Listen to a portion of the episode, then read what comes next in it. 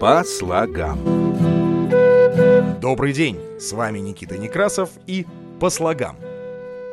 Многих приводит в недоумение слово «говядина». Да-да, есть и такие люди. Почему же коровье мясо называют говядиной? Ведь мясо барана называют бараниной, свиньи – свининой, а курицы – курятиной. С кониной также, все понятно. Мясо коня.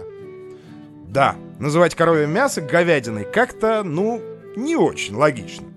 Откуда появилось это слово «говядина» и какое отношение к нему имеют коровы? Почему именно говядина? Словарь. В словаре Даля слову «говядина» уделено особое внимание. Есть даже иллюстрации с изображением коровы, поделенной на части. Толкование слова «говяда» практически такое же, как и у Крылова. Бык, корова, крупная рогатая скотина. А имя прилагательное «говяжий» значит «взятый у быка». Даль даже во всех подробностях описал все части говядины, от головы до огуска. В этом значении термин сохранился во множестве славянских языков – болгарском, сербском, славянском, чешском. История. Говядина. Именно так в России называют мясо крупного рогатого скота. К этой категории относятся коровье, бычье, воловье и телячье мясо. Следует отметить, что говядиной в 18-19 веках в основном называли коровье мясо. Но дело вовсе не в терминологии, а в культурно-экономическом развитии наших предков, которые быка называли говедо, а говядиной его мясо. Коров держали в основном ради молока, а их мясо не употребляли в еду.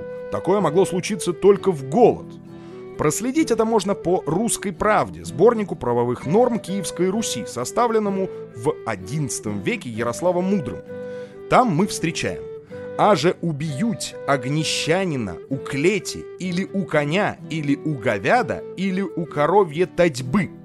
То есть убьют княжеского слугу у стада говяды или при краже коровы. Впрочем, этимология этого слова наверняка еще более древняя. Ученые прослеживают это от индоевропейского корня «гоу», что значит «бык», «корова» или «жертва». А здесь мы неожиданно встречаем слово «каравай».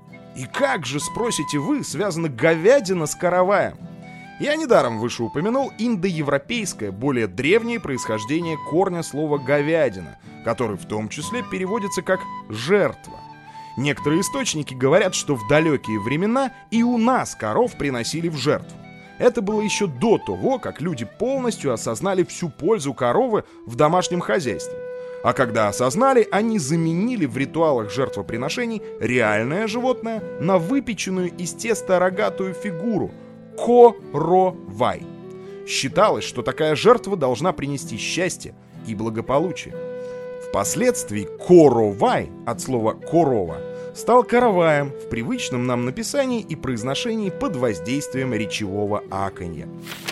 Сейчас. В России мясо не классифицируется по половому признаку, а имеет общее название говядина. Фактически это слово маскирует реальное качество мяса, а термин «телятина» используется для молодого мяса, которое более качественное. Такого понятия, как говядина, в западноевропейской кулинарии не знают. Для приготовления мясных блюд там используют бычье мясо или телятину. Воловье или коровье мясо используется очень редко, в основном в качестве второсортного мяса. По слогам. По слогам с вами разговаривал Никита Некрасов. Всего вам доброго. По